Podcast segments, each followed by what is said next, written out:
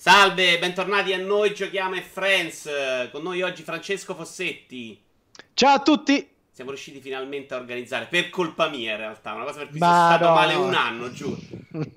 Però adesso ce la facciamo, è un grande momento catartico per entrambi. Sono d'accordissimo.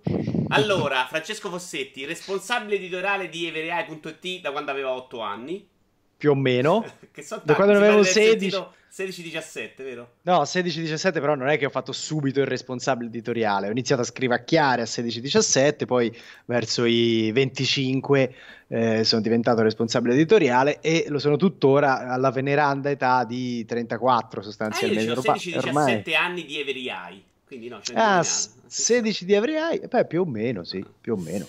C'è anche un'altra cosa molto bella che fai, che è sul post che conosco io, che si chiama Joypad, che vedo che è un po' interrotta da fine giugno, con Bordone e Zampini.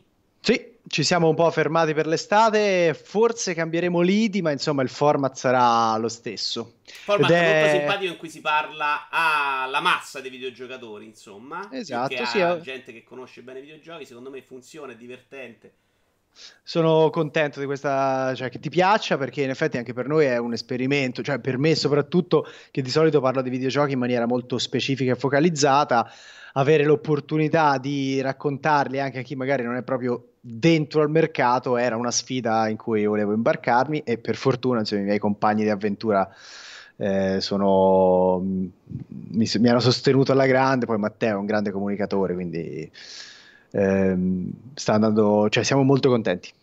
Eh, ho visto anche freelance per conto di Repubblica. Non so se è una roba che fai ancora, se non se ne parla più. È una roba che faccio ancora. Giusto ieri ho pubblicato un articolo su Red Dead Redemption 2 anche su Repubblica. Perfetto.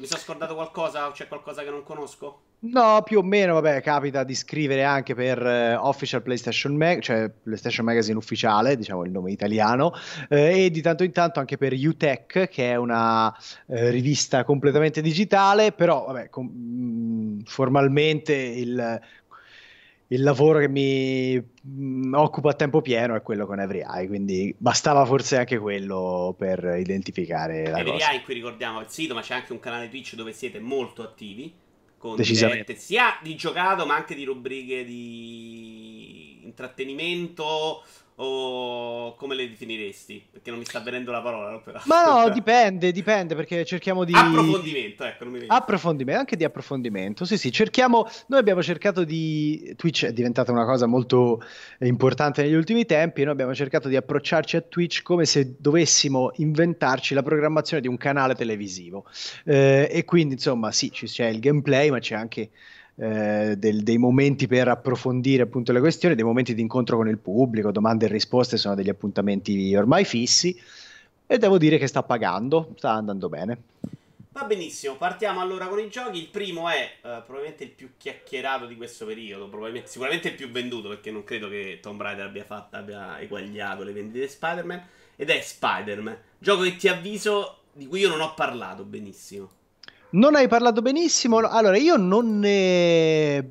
io non credo che sia un titolo, eh, diciamo, di quelli che possono lasci- lasciare un'impronta sulla lunga distanza, di quelli che sono, eh, di quei titoli sconvolgenti che, che, di cui ti ricorderai negli anni. Per me è un titolo solido e onesto, aderente molto a un canone di open world che per me personalmente è un po' stantio, è proprio il canone degli anni 2000, diciamo così, con le side quest che sono puro riempitivo e pura ripetizione.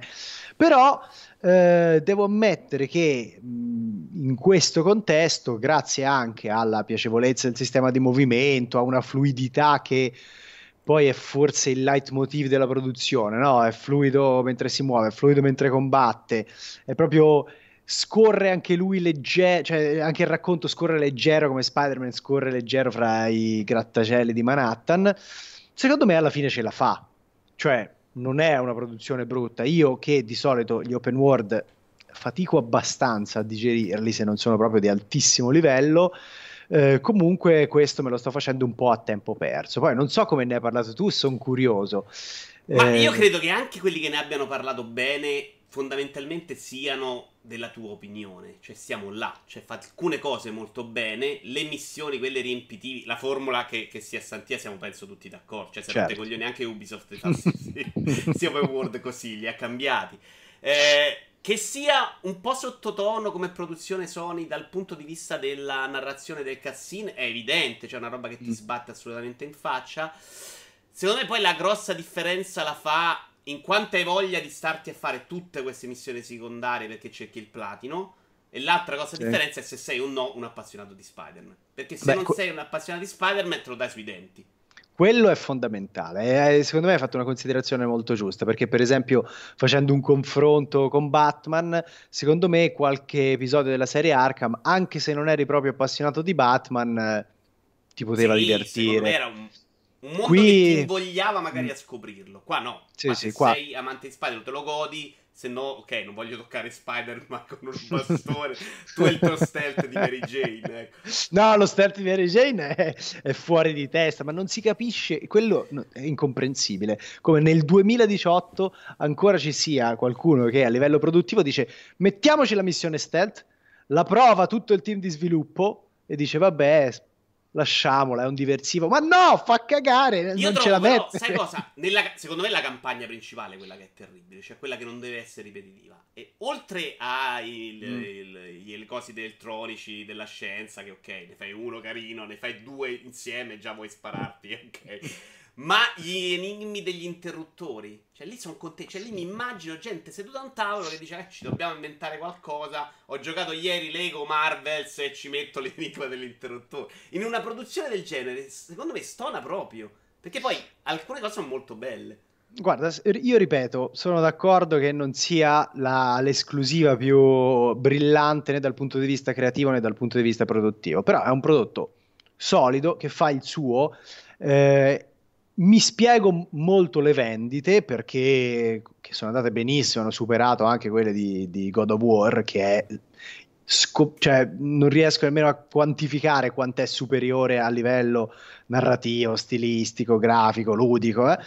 Però Spider-Man ha venduto di più, lo capisco perché ovviamente il personaggio sì, ha un richiamo molto più. Cioè, la licenza ha una forza mediatica importante. Quello che non mi spiego eh, è come mai il pubblico, che comunque aveva tanto trasporto, tanto trascinamento, si fosse fatto delle mh, mm, aspettative abbastanza fuori scala per un tie-in di questo tipo. Fra l'altro, senza neppure che la stampa spingesse in quella direzione, perché in tanti, io stesso, dopo averlo giocato qualche mese prima dell'uscita, eh, avevamo messo le mani avanti, cioè ragazzi, side quest sono un po' così, cioè è un titolo bello ma non clamoroso e tutti invece si aspettavano the next big thing del mercato videoludico, cosa che evidentemente non, non poteva essere. Ma, no, io non sono arrivato con queste grandi aspettative, insomma, probabilmente perché vi seguo e, e sì, secondo mm. me era arrivata un po' da tutti qualche avvisaglia. Esatto.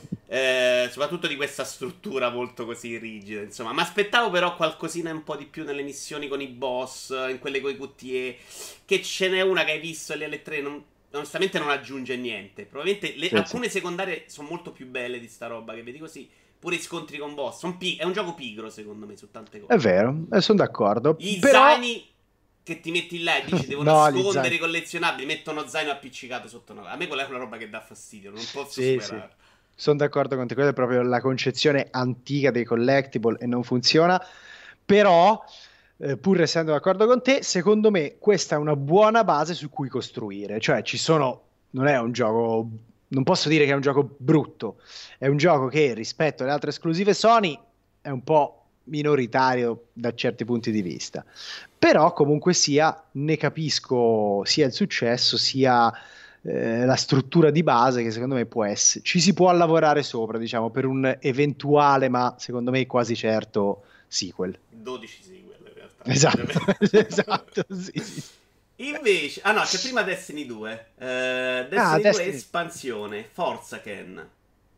I rinnegati, i rinnegati. Ecco, se, se vedete delle occhiaie e, e, le vedete arrivano cioè, fin tu quindi sei uno di quei malati che per gran parte di Destiny 1 è andato a raccogliere piantine nei pianeti.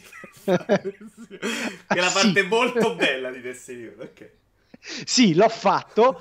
Eh, io Destiny 1 proprio cioè, ho avuto una folgorazione. Per me è stato uno dei titoli eh, che mi ha segnato come video. Arrivo a dire questo, nel senso che poi mi ha, mi ha riportato online e mi ha fatto riscoprire delle dinamiche di gruppo che non, eh, che non, diciamo, non mi appartenevano. Non ce ne sono proprio a livello di Destiny, in quello soprattutto nelle missioni quelle cooperative, nei raid, diciamo. Eh, raid, non ce n'è tanto, eh. No, no, secondo me non ce n'è adesso. nessuno. Esatto. Secondo me non ce n'è nessuno. In quelle specifiche missioni lì, io sono convinto che abbia proprio lasciato un segno sul mercato. Ma comunque, dicevo, le, le, queste interazioni sociali, questo gioco online anche continuativo, io non lo facevo dai tempi di Ultima Online. E con Destiny mi ci sono proprio infognato, eh, ho conosciuto anche delle persone che mi hanno accompagnato per tanti anni. Abbiamo litigato perché poi dov- dovunque c'è trasporto c'è anche, insomma, eh, eh, un, un, po' di, di, di, trascinamento emotivo, no? E quindi poi ci siamo scoppiati eh? e adesso stiamo rigiocando insieme finalmente. Mi è stato anche molto piacevole rincontrarli. E questo Destiny 2, devo dire che l'anno scorso era partito bene proprio all'inizio, nelle prime settimane, e poi è stato un disastro integrale. Mi ero completamente disinnamorato, le espansioni le giocavo, ma molto pigramente, giusto perché giusto per lavoro, ecco, c'è stato un anno in cui ho giocato a Destiny 2 non per passione ma per lavoro e forse è stato per me un, un grandissimo dolore. Adesso con questa espansione Destiny 2 finalmente è tornato proprio alla grande, forse addirittura meglio di quanto non sia mai stato anche nel corso del, dell'arco di vita del primo Destiny. Che comunque poi... aveva avuto un sacco di cambiamenti, era andato migliorando. Certo, era andato migliorando con l'espansione The Taken King, il Re dei Corrotti, era quella che era stata ritenuta un po' l'espansione di salvataggio di Destiny 1. Eh, e ecco, questa secondo me supera ancora quella, quell'espansione lì. A me fa un po' paura però sentirne parlare così bene, perché a me quando gioco a Destiny, ho giocato un sacco anche il primo, eh, mi diverto tanto e mi piace un sacco come si spara in questo gioco. Beh, Poi è... quella meccanica da tossico non, non ci sono mai caduto dentro. E quindi Destiny 2 a me non ha dato fastidio perché io ho fatto la campagna, endgame, ciao a tutti, quindi faccio qualche missione, un po' d'online, la vivo bene. Quindi il fatto che sia tornato bellissimo, probabilmente, vuol dire che siamo ritornati a certe meccaniche in cui il gioco ti incastra dentro a quel punto e ne ho conosciuti di malati di Destiny 1 in cui non ne esci proprio, cioè diventa che devi attaccare la console il giorno, farti la tua mezz'ora, altrimenti non porti a casa la missioncina. Okay. Succe- succede questo, non c'è più il meccanismo per cui questa mezz'ora la passi a raccogliere le, le risorse sui vari pianeti però comunque sia, sì, anche forse la tua oretta al giorno al, al, al, reset delle 19 te la devi fare. Infatti, appena stacchiamo qua, io corro, eh, non credo. Al sabato vado da Xur, il martedì c'è sì, esatto. il calananotte. Okay, esatto, però insomma, eh, ripeto, eh, è piacevole anche perché innesca con chi c'entra dentro dei rapporti eh, sociali che sono anche belli da vivere, no? Nel eh bene sì, poi l'abbiamo detto, cioè i ride secondo me sono una meccanica molto bella, quindi devi organizzare, serve gente con cui anche comunicare, che è una roba che spesso ti mettono lì, è una campagna in singolo messa con quattro persone mediamente, in cui magari aumenti la difficoltà dei nemici, là no. Uh, mentre il PvP Uh, devo ah, dire che non ho avuto, una, cioè quello che ho provato io, che era prima di questa espansione, secondo me sembrava proprio rotto. Cioè, con tutti che prendevano con le munizioni dell'arma pesante in continuazione, gente nascosta con la spada. Bella una partita 2, poi non ne puoi più. Allora, era rotto ed era statico perché non c'era.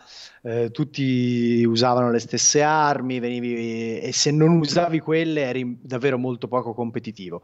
Eh, st- adesso hanno fatto proprio una, un cambiamento anche nella meccanica delle, nella suddivisione delle armi, tornando in realtà all'impostazione del vecchio Destiny, di Destiny 1, e hanno rimovimentato un po' tutto. Ehm, al netto di questo, poi insomma, ci sono ancora storici problemi di matchmaking. Il PvP è sempre una modalità eh, verso cui gli utenti di Destiny, anche quelli più fidelizzati, nutrono una sorta di amore e odio. Sì. Mm.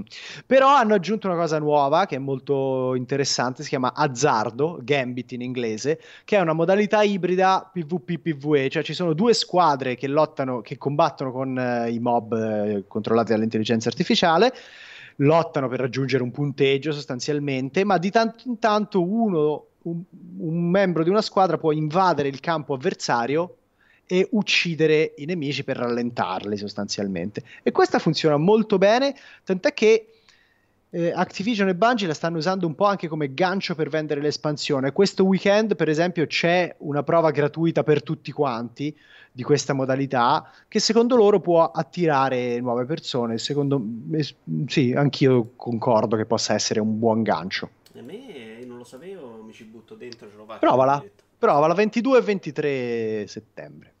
Ok, eh, il prossimo in scaletta abbiamo Red Dead, adesso scelgo un filmato che hai provato insieme alla esatto. stampa per una prova di quanto è durata? Mi sembra un, po', un paio d'ore? Un po' più di due ore, sì, sì. Eh, l'abbiamo messo in scaletta perché così facciamo anche un gioco che uscirà fra un po', invece che tutti i giochi che, che, che sono usciti adesso. Red Dead, Red Dead, sì, l'ho provato un paio d'ore, l'avevo anche visto in esclusiva qualche mese fa e già là mi aveva abbastanza folgorato. Ovviamente una cosa che voglio premettere è che tutto quello che sto dicendo adesso è provvisorio, nel senso che eh, quando ci fanno vedere un gioco a noi della stampa, ovviamente noi cerchiamo di capire quali possono essere le sue ambizioni, le prospettive e le sue qualità, però poi nessuna di queste impressioni, eh, cioè tutte queste impressioni vanno confermate attraverso poi certo. la prova della versione finale. Quindi, insomma, mi sentirete molto entusiasta di quello che ho visto, ma quello che ho visto è solo una parte, poi magari il resto eh, va, va, tutto in malora. Non credo che sia il caso, spero di no, ma insomma. Comunque, dicevo prima quando parlavamo di Spider-Man che gli open world a me un po' stanno qua. Paradossalmente, anche gli ultimi GTA, cioè anche GTA gioco, li gioco sempre, li gioco tutti, ma non sono quei titoli che poi. Eh, cioè, se dovessi fare la top 10 o se ti fanno la classica domanda che cosa porti sull'isola deserta, non sceglierei GTA anche se idealmente a livello di, conte- di, quantità di contenuti sarebbe la cosa più, eh, migliore da scegliere, esatto, più furba. Eh, ma tanto invece... c'è Destiny, che cazzo te ne frega? Bravo. Solo quello.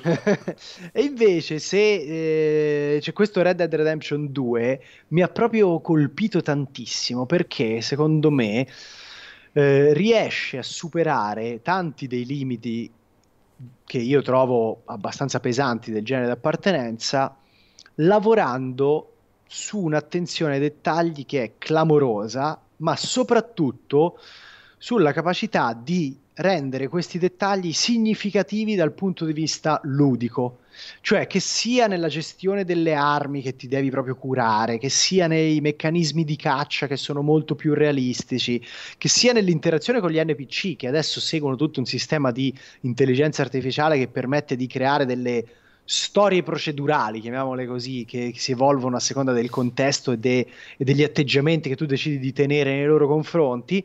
Ecco, tutto questo a me sembra eh, riuscire davvero a allontanare, a superare quella staticità nell'interazione con il mondo di gioco che in fondo in fondo fino ad oggi ho riscontrato in tutti gli open world, perché il mondo degli open world è grande, è pieno di cose da fare perché ci sono tante missioni, però poi quando arrivi a interagire con quel mondo di gioco, non lo so, non c'è tanta partecipazione. Invece no, io sono qua... con te, io sono di quelli che le, li trova mediamente insopportabili, soprattutto eh. se poi quel riemp... A parte che sono convinto che rovinino spesso la mappa. Cioè Zelda probabilmente uno si è goduto la mappa perché non c'era un cazzo dentro, quindi andavi sì. in giro con calma e te la vedevi. Horizon Zero Dawn che aveva una mappa altrettanto bella, era una roba in cui stavi lì a pigiare il tasto, prendi la freccia, la freccia, vai in giro, parla con tizio, vai a fare... Che è una roba che secondo me non te la fa godere. GTA secondo me lo fa già un po' meglio, perché sì, sono veramente 4 vero. punti, comunque la città te la vedi tanto. Questo mi fa un po' paura perché queste be- tutte queste cose belle di cui vi sento parlare, che tendono al realismo, c'è anche il rischio che alla sedicesima volta diventi una rottura di palle. Penso alle armi arrugginite di forse qualche Far, Far Cry 2. Sì. Che c'aveva sì. questa idea che no, se entravi in acqua si arrugginiva. Alla decima volta diciamo sparatemi in faccia.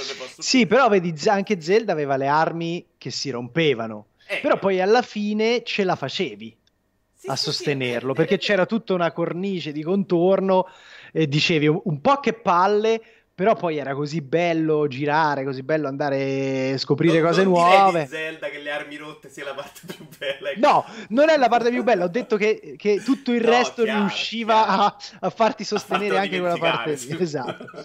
Guarda, per ora, per quello che ho avuto modo di vedere di Red Dead, diciamo che è un, sì, c'è una virata verso il realismo, ma con un occhio di riguardo anche per l'accessibilità, nel senso che se vuoi andare a in profondità, anche l'esempio più, più interessante secondo me è quello legato alla caccia. Tu adesso cacci una bestia di grandi dimensioni, non è che vai lì, hai fatto e prendi il più due di cibo, più quattro di pelli. E lo e... scuogli, che è una cosa che non ho capito per quale motivo piace a chi fa videogiochi, scuogliare gli animali puoi scoiarle anche qui. Cioè, no, lì eh, devi proprio prendere il, il, cervo, caricarlo sul cavallo e portarlo a vendere al macellaio. E uno dice: Ok, ma la quarta volta, che palle. E allora ci sono comunque delle meccaniche per cui puoi appunto scuoiare il cervo e decidere di sacrificarne la carne, ma prendere comunque la pelle che non marcisce, non te la devi portare dietro, non la, non la devi vendere subito. E quindi diciamo che c'è una sorta di duplicità che ti permette o di andare in profondità o di scegliere l'opzione un po' più superficiale. No, no, ci sta poi Rockstar secondo me è brava perché anche andare agli appuntamenti in GTA 4 era sti cazzi, però funzionava, cioè alla fine a quelle persone con cui andavi in giro ti affezionavi. Quindi sì. sono convinto che alla fine è un'esperienza, bisogna capire se hanno trovato il giusto equilibrio. Poi loro sono bravi, è ci chiaro. credo, eh, ci voglio sperare, però un po' di rischio quando sento queste cose mi viene Lo senti, lo senti. Tecnicamente Belli... sembra incredibile come sì. l'abbiamo visto noi o... Eh, eh, sembra incredibile. Io la prima volta che lo vidi, lo vidi addirittura su PlayStation 4 normale e alla fine della presentazione mi dissero guarda, guarda dove girava, hanno aperto la tendina e c'era la PlayStation 4 io dico no, non, non è possibile, era una Pro? No, non era una Pro. Su Pro è, beh, molto molto bello, eh, scenicamente, ma cioè, è, è, proprio del western il puntare sulla bellezza scenica, no? E, e qui non poteva essere altrimenti, hanno eh, investito tantissimo nella creazione degli ambienti, nella diversità degli ambienti. Anche la sceneggiatura è molto bella, molto cruda, ma su quella cioè, ci sono pochi.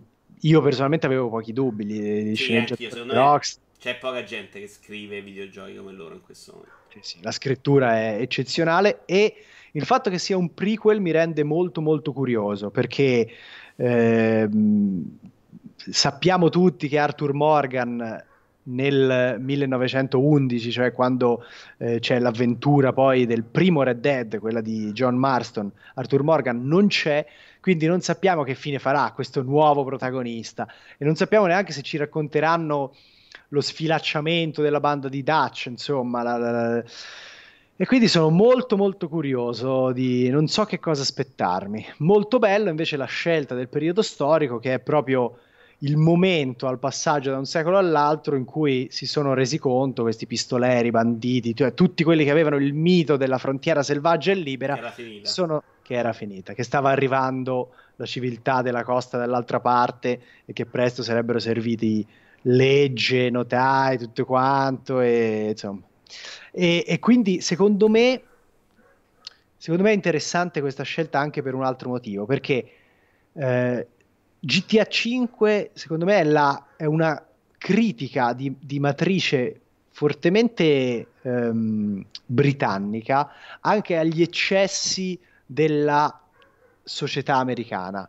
E qua forse c'è una lettura altrettanto, eh, come posso dire, eh, penetrante della, di quegli elementi che sono alla base della società americana, cioè il mito della frontiera, della libertà, delle armi e nel raccontare la sfioritura di questo mito forse ci vogliono dire qualcosa in più, ma staremo a vedere. Va benissimo, andiamo avanti, ce ne abbiamo un altro paio almeno. Uh, Shadow the Tomb Raider. Shadow the Tomb Raider, sì, anche questo è uscito la settimana dopo di Spider-Man. Ecco, questo è... Allora, è un titolo che a me mi ha convinto a metà. Ed è un po' un peccato, nel senso che io ne, ne capisco l'obiettivo di Shadow of the Tomb Raider, che è quello di superare un po' la linearità eh, tipica ormai delle produzioni avventurose, cioè Uncharted 4 è molto molto bello, ma è anche molto inquadrato.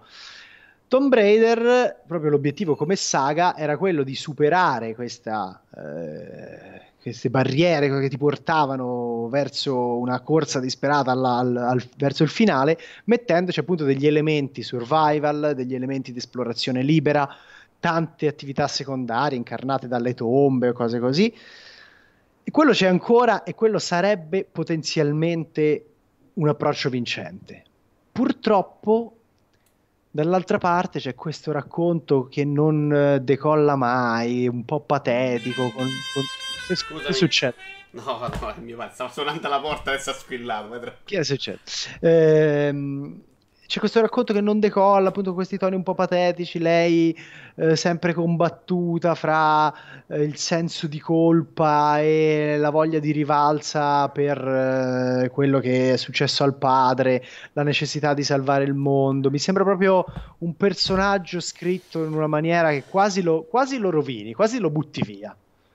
Allora, da grande appassionato della saga originale e che quindi si è rassegnato che Tomb Raider non lo vedrà più eh, con questo nuovo reboot e peggio ancora con quello Recon Legend e ok. Devo dire che di questa saga, a parte il personaggio, insomma, non ci spero più. Secondo me Lara ormai l'hanno proprio non inquadrata da tempo. Insomma, già da quando piangeva perché uccideva la gente. Insomma, secondo me funzionava poco. Come gioco ho trovato molto più bello questo di Rise, che avevo proprio detestato, e del primo, che secondo me nella parte iniziale mm. sembrava avere un'altra visione. Cioè, la parte iniziale in cui lei era lì, arrivava l'orso, dove spare, sembrava.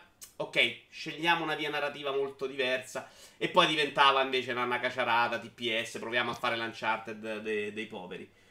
Dove vince, secondo me, questo è che è bello. Esteticamente. Sono cioè, d'accordo. Nella parte Indiana Jones, eh, poi l'ho giocata su PC tutta ultra, cioè una roba fuori di testa. Ed è una roba che secondo me non l'avevano mai fatta loro. Cioè, in Rise non c'avevi questi grandi ambienti all'Uncharted dove proprio Uncharted invece va lì, anche nel, nel, pacco quello a parte, indiano, sì, c'è mille tempi, statue bellissime. Che è una roba che comunque eh, a me piace. Cioè, quindi quello me lo fa bastare. Poi secondo me le parti di, di corsa, quelle in cui fugge, sono mani nei capelli, soprattutto la finale, che è una roba il mondo improvvisamente esplode. Sembra 2012 alla fine. e eh beh, ma i Maya stanno, stanno lì, certo. no? Poi c'ha lo sparacchino che stealth, diciamo, sparacchino stealth, che è una mezza porcheria, ma loro se lo dimenticano per tre quarti di gioco qua, non lo fanno. Io eh, mi stupisce meno, ma- che possa meno male. Assolutamente, per me sì, ma mi stupisce che possa piacere a chi sono piaciuti gli altri, perché gli altri erano Uncharted con la parte sparacchina che c'è, qua non c'è proprio. No, no, no. la parte 4 è quella roba là, molto bello invece da compagno alle tombe.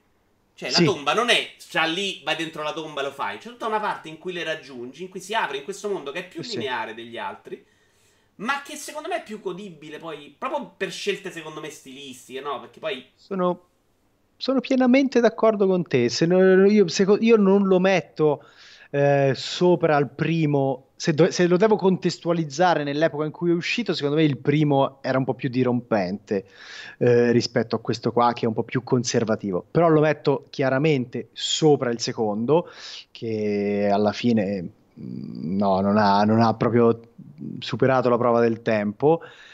Eh, però, ripeto, cioè, io avverto tanto che gli manca, che sarebbe bastato veramente un po' di attenzione in più in questo che dici tu, cioè nel, nelle fasi shooting e secondo me anche nel racconto per creare un gioco di caratura molto diversa.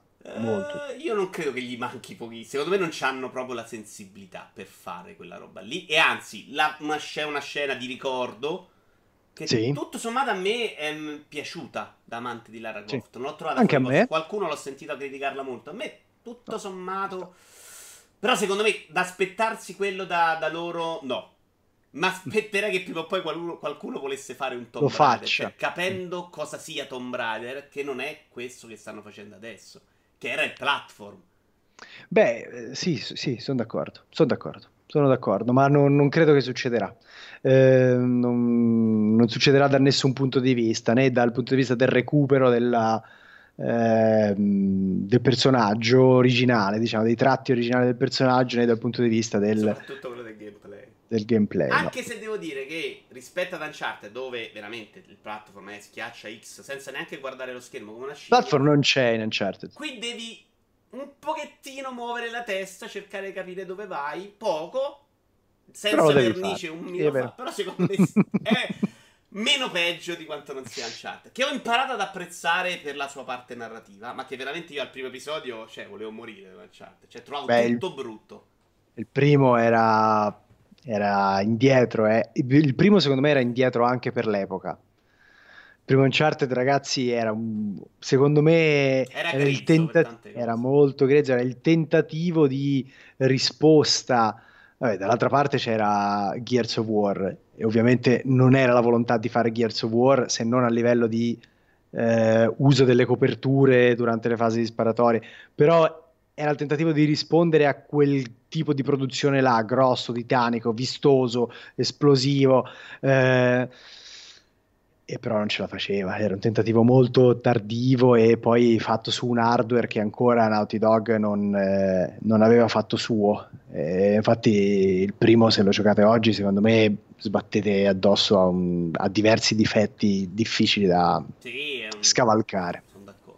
Mentre Poi... il, secondo, il, secondo, già aveva eh, la sua... Sì, sono d'accordo. Poi loro hanno preso però secondo me una strada in cui, ok, gli enigmi facciamoceli sulla parte in cui spieghiamo, no? Proprio da archeologica, diciamo, dell'enigma, più che dell'enigma stesso. La componente visiva, che è tutta una roba assolutamente spettacolare, incredibile, yeah. che è quello che questo Tomb Raider quando ci prova a fare le cose in velocità è terrificante. E la parte narrativa, che, che, che se c'è qualcuno che si avvicina a GTA ci sono loro. Anzi, secondo me Uncharted 4 da quel punto di vista è meraviglioso con un sì, finale, sì. c'è una roba veramente No, eccezionale, eccezionale. E lo dicevo in questi giorni proprio durante le dirette eh, su everyeye.it. Eh, secondo me in, nel racconto di Uncharted 4 c'è anche una sorta di proprio mh, obiettivo programmatico del team di sviluppo che io ho apprezzato tantissimo, che è quello di rimuovere, togliere, estrarre la magia, la componente magica, il sovrannaturale da un ambito che è quello archeologico, avventuroso, in cui più o meno c'è sempre stato. Da Indiana Jones ai primi Uncharted c'era sempre. Mentre qui c'era proprio Beh, la volontà. Sì, sì, anche Tomb Raider. Qui c'era la volontà di riportare tutto su un piano che era squisitamente umano, cioè il combattimento finale non è contro l'entità, è un combattimento con due sciabole e anche tutta la storia, chiamiamola secondaria, quella che dei pirati, quella che scopri attraverso gli indizi che Nathan Drake trova, è una storia di uomini, di ladri, di, di, di... è proprio una storia della natura umana e non c'è nulla che esula da lì. E io l'ho trovato come un, cioè, l'ho trovato un intento molto nobile e piacevole. Chiudiamo, se hai ancora tempo, Francesco, certo. con Dead Cells, che è probabilmente l'indie più di successo di quest'ultimo periodo. Insomma, gli è riuscita bene. Gli è proprio riuscita bene e non era, eh, non era affatto semplice. Sì, chiudiamo con Dead Cell, così andiamo a riprendere un gioco del, del mese scorso, è uscito ad agosto, sì, sì. E mi ha tenuto discretamente impegnato. Ed è riuscita bene Hai nonostante... Giocato su PC o su Switch? L'ho giocato su PC. Ah, ok. PC ah, sì, no, no, no, no. no, no. L'ho, giocato prima, su... l'ho giocato su PlayStation 4. Ah, ok.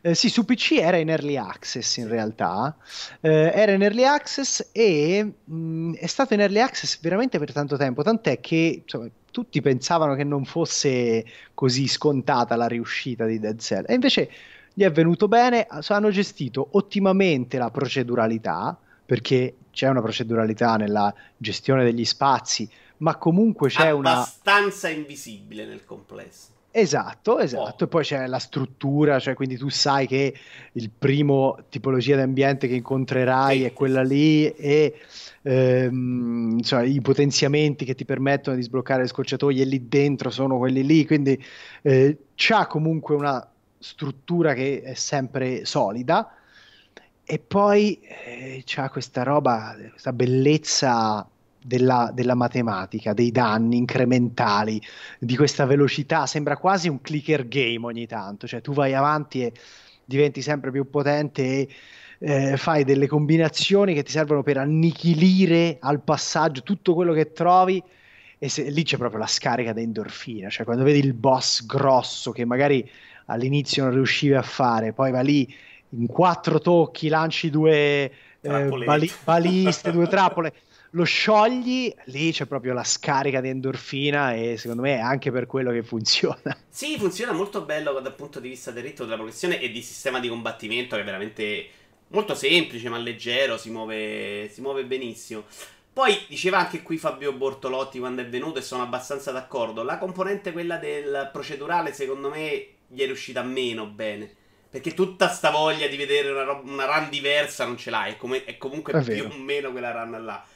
Però funziona e che ne so, prendo Hollow Knight che è tutto fermo e uno che invece l'ambiente te lo fa scoprire mille volte, ci ritorni, ci rifai. Secondo me da quel punto di vista hanno messo poi, nella, quando è uscito la lore, cioè quelle, quelle, piccoli messaggi così che secondo me sono proprio rappiccicati su una roba che funzionava sì, comunque senza. Sì, sì, sono d'accordo. Ma eh, lì, cioè nel senso, Hollow Knight è un gioco che però va nella direzione opposta, cioè qui c'è la velocità, è un, è un valore importante, cioè eh, attraversare in maniera fulminea gli spazi di gioco è quello che devi cercare di fare sì, anche sì. da un certo punto Guarda, di vista. io ti dico, Uh, cioè, secondo me Hollow Knight è migliore in tutto, però mi gioco più volentieri questo tutta la vita. perché no. questo è proprio più leggero. Metto lì la partita, lo riprendo dopo. Cioè, è una roba che il cervello lo stacchi proprio. Secondo me funziona benissimo. È vero, no, no, però io non, io non do una preferenza così netta. Anche secondo me Hollow Knight è migliore in tutto e me lo sono giocato eh, insomma, con, con grande piacere, con enorme piacere. Eh, anche questo qui però appunto risponde a esigenze diverse, cioè in Hollow Knight devi starci proprio dentro, devi ricordarti, devi avere una soglia, un livello di attenzione che in Dead Cell non devi avere. Invece è un po' un peccato, appunto, visto che stiamo a parlare di indie, che l'altro indie che sembrava promettente, è uscito sempre ad agosto, Death's Gambit, che doveva essere ah, Souls-like. Okay. Uh, no, Death's Gambit uh, sia stato un po'...